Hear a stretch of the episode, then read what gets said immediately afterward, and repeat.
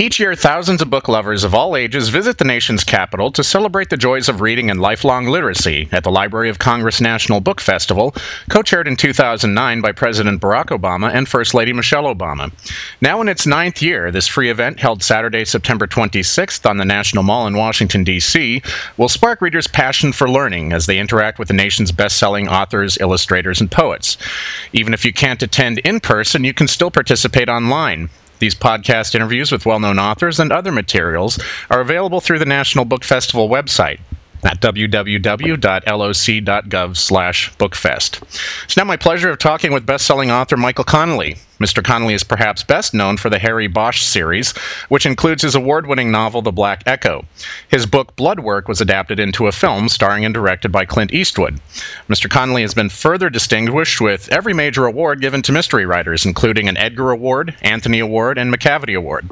Mr. Connelly's latest book, Scarecrow, was released this past May, and Nine Dragons debuts this fall. Mr. Connelly, thank you so much for talking with me.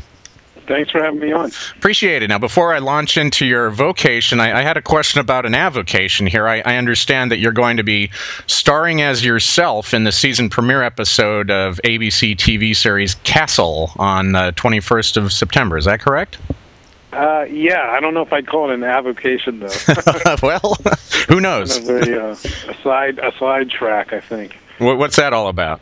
Well, um, Castle is a show about a guy who's a crime novelist and on occasion he plays poker with other crime novelists and what the show tries to do is have real um writers. So it kind of bridges the the world between um castle uh rick castle the fictional guy and some real um writers. And so i'm in the poker scene for the uh, season premiere.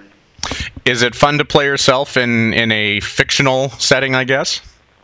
Yeah it was uh it was an interesting experience. I i was pretty nervous about it going into it, but then it uh, they did a good job of you know making me feel comfortable, and uh, I only had three different lines, or I only spoke at three different times, and uh, so it went pretty easy.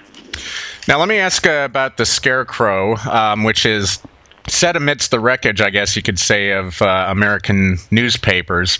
Uh, as a former journalist yourself, what do you think about the current state of print journalism? Well, I mean that was the reason I wrote the book. It's very uh, disappointing to see this. Um, you know, I, I'm I recognize that society changes, and we're in the midst of that kind of change, where more and more people are getting their uh, news from uh, the internet, TV, and so forth. And, and it's not like I'm decrying that, but at the same time, I think something's going to be lost. I think newspapers in each community are kind of a um, community tentpole, and uh, they're not going to be fully replaced. So it, it's it's disappointing on that level. It's disappointing on the level that I did that for a living for uh, 15 years, and, and so I hate to think of it uh, going by the wayside. Now, I understand you had to pull back the novel twice in response to, I guess, some late breaking events uh, that rocked the newspaper industry. Uh, talk about that a little bit. Well, I mean, one of the things, I mean, coming from to, from the world of journalism to the world of fiction, one of the things I've always tried to bring forward or with me was verisimilitude, trying to be accurate about things, trying to be um, real. And my books are very contemporary. They're usually set in the month that they are published. And so I was writing a book last fall, um, and uh, that was going to be set in May of 2009. And uh, so, you know, I was writing about the the uh, crumbling newspaper business, and then I turned the book in back in November, and the business continued to crumble in some significant ways. I had mentioned the Rocky Mountain News because the character in the book had worked there at a time, and then that folded in mm. I think it was February. Yeah. And uh, so I had to call up and say, "Has the book been printed yet?" Because that was only two months before it was uh, going to be out, I think. And um, luckily, I was able to pull it back and make some changes. It was kind of a tight thing. You couldn't really break any pages, but I could go in there and and uh, make the book more accurate. Now, uh, the new book, Nine Dragons, uh, takes the popular Harry Bosch character to Hong Kong. How does he get there and why? I'm about the the middle third of the book is set in Hong Kong, and so it's you know if you're if you're able to write um, if you're lucky enough to be able to write several books in a series, and I've been very fortunate to give that opportunity, you can always every now and then, or maybe one time, do the old classic fish out of water mm-hmm. story where you take him away from the environment that he's known for or uh, readers are comfortable with. So I wanted to take him to an exotic uh, place where he would kind of feel not at home at all. Um, and I kind of set this up a few books ago where I had his ex-wife and his daughter move to Hong Kong. So he had a someone in Hong Kong a reason to go there. And, and in the middle of a case in Los Angeles, he finds out that his daughter is uh, did not come home from school or after going to a mall after school. She's 13 years old, and so she's missing. And so he kind of drops everything in L.A., goes to Hong Kong to solve that or to find her, and to figure out if it has anything to do with what he's doing in Los Angeles. Now, I, I actually know the answer to this, but uh, what is what is the origin of the title Nine Dragons? Oh, that's um, Kowloon is a big part of uh, Hong Kong, a big section. It's across the harbor from central Hong Kong, and that means Nine Dragons. And um, that was from got his name from a legend about an emperor who was chased into the hills, uh, mountains, I guess you'd say, that would later become Hong Kong to hide. Um, and um, decided he, and there was eight mountain peaks that are around Hong Kong, and so he decided to call it whatever eight dragons means. But then they reminded him that the emperor is always a dragon, so you would be the ninth dragon. So they called it Kowloon, which means nine dragons. And Got, a key part okay. of the book takes place there. Great. Um, Want to ask about Harry Bosch? What, how do you think he's evolved from where you where, where he started out and where he is now? I guess. Well, I mean, I've been very lucky. Like I told you, I the books are very uh, contemporary. They're written for the time they're published. So the first Harry Bosch came out 17 years ago. So like anybody, um, you change over 17 years, and hopefully I've shown that in Harry. I think on a you know the biggest change in that whole 17 year period is when he found out he had a child because um, Harry was always kind of a loner and by design he wanted to he felt he had this mission of seeking out evil people, and to do that, he he had to be invulnerable. He couldn't have anything close to him so that he could be gotten to. And then uh, he found out that he had a daughter, and so that really changed him, changed the series. It made him vulnerable, and in Nine Dragons, that's where that's really explored. Mm-hmm. Now, you named Harry after the 15th century Dutch painter Hier- uh, Hieronymus Bosch. Why is that? Were there parallels between the two that you saw?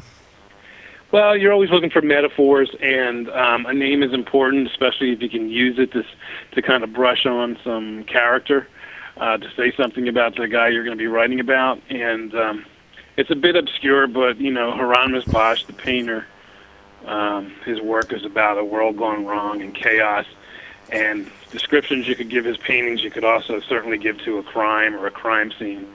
And so I kind of drew that connection. I think there's a lot in the paintings, especially his masterpiece called The Garden of Earthly Delight, that um, lend itself to um, Los Angeles as possibly being a contemporary Garden of Earthly Delight with all of its good and bad things going on. Mm-hmm. Um, a critic wrote that you bring to your work authentic characters, realistic dialogue, and knowing details. Is, is there a secret to that? Is it research? Uh, yeah, I guess so. I mean, it's not really a secret. I mean, I think every writer wants to, you know, accurately bring the world that they're writing about to the reader. It's a question of how do you go about doing that. Yeah, everyone knows you got to do it, and um, I think maybe my training as a journalist kind of prepared me for it. So I, I think I have a good ear. I mean, when you're a journalist, you never are given enough space to write the story you want to write. So you learn to be concise, and you learn to listen for dialogue that carries information. It's just not fluff and I think that's what I've taken over into my uh, novels. Hemingway, of course, another journalist turned writer, he said, "Write what you know." Do you agree with that? Yeah, I do. But um, you also write what you don't ever want to know. You don't. You you explore things that are, especially if you're a crime novelist like me. You you you know you do research. I spend a lot of time with cops. I explore crimes that are pretty horrific. You know, I'm looking for uh, things to write about, looking for points of inspiration. And you know, in the process of doing that for about 20 years now, I've been you know researched or slash investigated some stuff that's pretty awful and it's stuff that I don't want to know. So it's a little bit of a mixture of both. Uh, along those same lines, we've talked about your fiction. You have a nonfiction book called Crime Beat that details a lot of your time spent as a crime reporter. Is, is there any one story or experience that stands out in your mind as uh, especially memorable? Well, I mean, I think um, the one that is most important was um, I got uh, through a lot of negotiation attached to a homicide squad for a week, and I was there with them every day. I had a pager, and uh, when they got called out, I got called out, and I was able to really kind of fully immerse with them for a week. And um, during that week, they were quite busy. They had three different cases, three homicides came up, and so I saw a lot of stuff. And this was uh, hmm, when was this? This was way back in the '80s. This is like '88. Um, so here we are 21 years later, and I still feed off of that in my fiction because I just saw the detail of the job. I saw their interaction with the job. I saw them, you know, calling home and saying, "I'm not going to make it. I'm, I'm chasing a case." You know, I saw all aspects of the job that um, I've been using for you know two decades now. Uh, crime novels, uh, a very, I guess you could say, rich genre uh, of literature, and of course, the television airwaves are uh, packed with, I guess you could say, procedurals. What do you think it is that you bring to the genre that really makes you stand out and, and has made you successful? Well, it's almost it's kind of a mystery. Um, I think what every writer should do or does, uh, what I try to do is keep your head down and write a story that you would want to read, and so that really means you write about a character you'd like to know about, maybe meet, maybe even be, and um, it really comes down to character. And I think I've been able to write about, um, you know, this guy Harry Bosch, who is good and bad things about him, but uh, the overall picture of him somehow connects on an, an empathic level with a lot of readers. And you know, did I sit down there and have a checklist of empathic things? No, I you know I just kind of wrote about a character that was of interest to me, mm-hmm. has um, things that are sympathetic about him. You know, he turns people off in many ways as well, including me. But I think that mix has made him realistic, uh, like a real person and uh, I think you know a character like that will win win the day for you almost every time. Yeah, I've read that uh, Raymond Chandler is a literary hero of yours. Why why is that? Um, yeah, he's definitely the most uh, inspirational literary figure in my um, in my world. Um, and it's just because when I was a teenager and in college and so forth, I loved reading crime novels, but I never thought about writing them until I read Chandler's, and I just saw um, such an artistic component to what he was doing. There's things that worked there that were went beyond the puzzle of who did it and things like that. Uh, you know, he was he, he he's very evocative of this city, Los Angeles, and at the time I'd never even been here. Mm-hmm. Um, and uh, it just I, I just saw a higher game there, and it was inspiring. And it was pretty soon after that I uh, decided I wanted to try to do it someday. Yeah. Uh, you've obviously you've created some other compelling characters beyond Harry. Is Harry your favorite? Do you have some other favorites that you've created?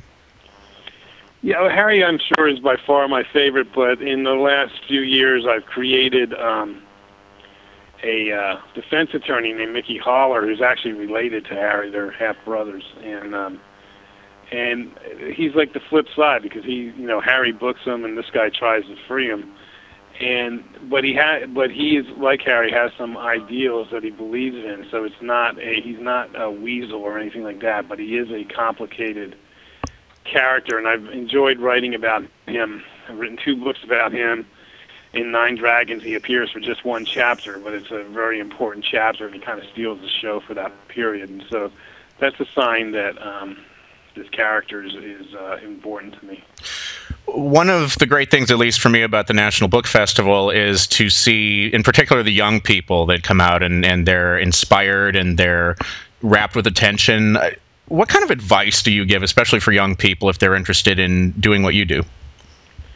Well, it's kind of like what I said, um, you know, what Hemingway said, write what you know. Um, mm-hmm. I always say, you know, keep your head down and write a story for yourself. Don't, you know, lick your finger, hold it up into the wind to see which way the commercial winds of publishing are going. If you do that, then you're lost. I mean, you really have to um, be inspired by something, and you, you need to really want to tell a story to yourself. You know, it starts with you're writing for one person, yourself, and you know everyone has connections to the world. So if it's a some if it's not, if you come up with something that you like, there's got to be other people that will like it, and you just kind of go from there.